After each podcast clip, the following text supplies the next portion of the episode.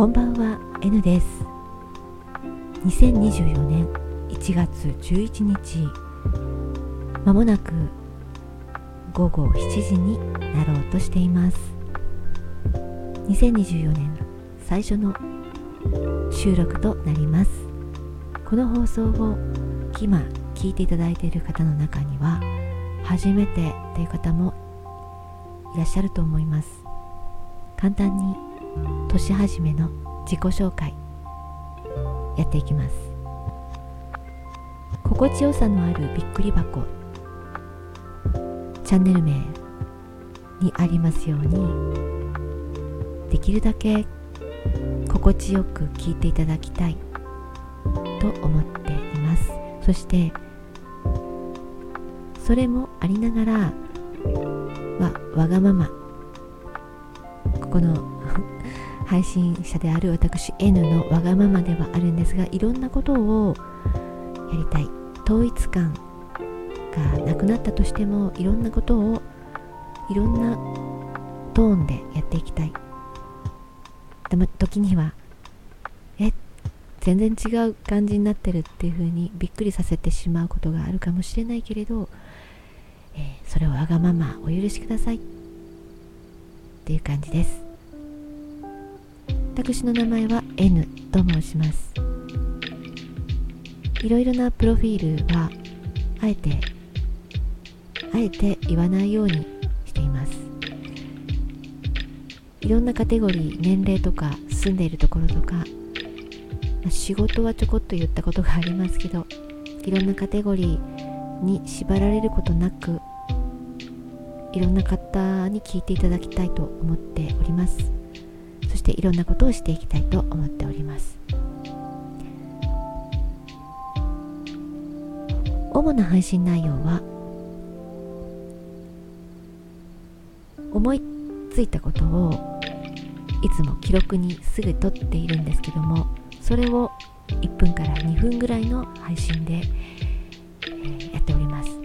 できたら週に3回ぐらいはやっていきたいと思ってます。曜日は特に決めておりませんが配信時刻は正午お昼に決めています。あとは単発単発っていう方もあれですけどあとは特にシリーズ化していなくてもカリンバの演奏をしたり朗読をしたりやっていきたいなって思ってます。さあ皆さんはこれを聞いてらっしゃる方は音声配信やり始めて初めて数日数ヶ月何年も続けている方いろいろおられると思います。私は一昨年の夏7月ぐらいがだいたいスタート。ですから1年と1年と半年ぐらいです。何のために音声を配信しているのか。一番大きな目的の一つは記録です。自分の記録です。螺旋階段日記というのをつけているんですけどもそれの音声版それから、えー、公版って言いますかね。例えば今日だったら1月。12日。あ違う。1月11日だったらどんなことを思ってどんなことを喋ったのか。それを音声配信に残す。日記に残す。同じ日付の3年前。同じ日付の1年後。10年後。どんな変化があるのかな。相変わらず変わってないのかな。そういうことを記録を見て笑ったり特進したり呆れたりそういうことにそういう記録を残していくっていう目的の目的があります。そしてもう一つは話すっていうことを、まあ、練習と言いますか。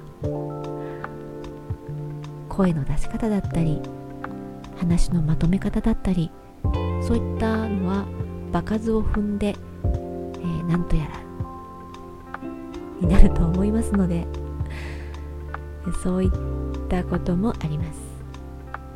はい。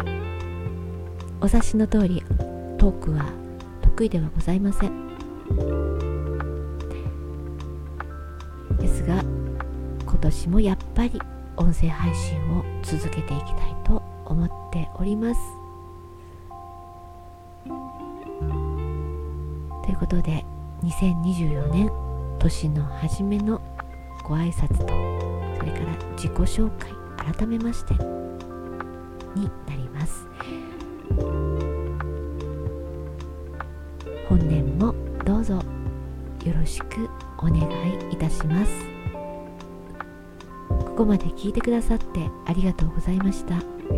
最後にやっぱり今年もライブに挑戦してみたいなって思います。それはまた別の機会にお話ししていきたいと思います。それではこの後も心穏やかな時間となりますように。N でした。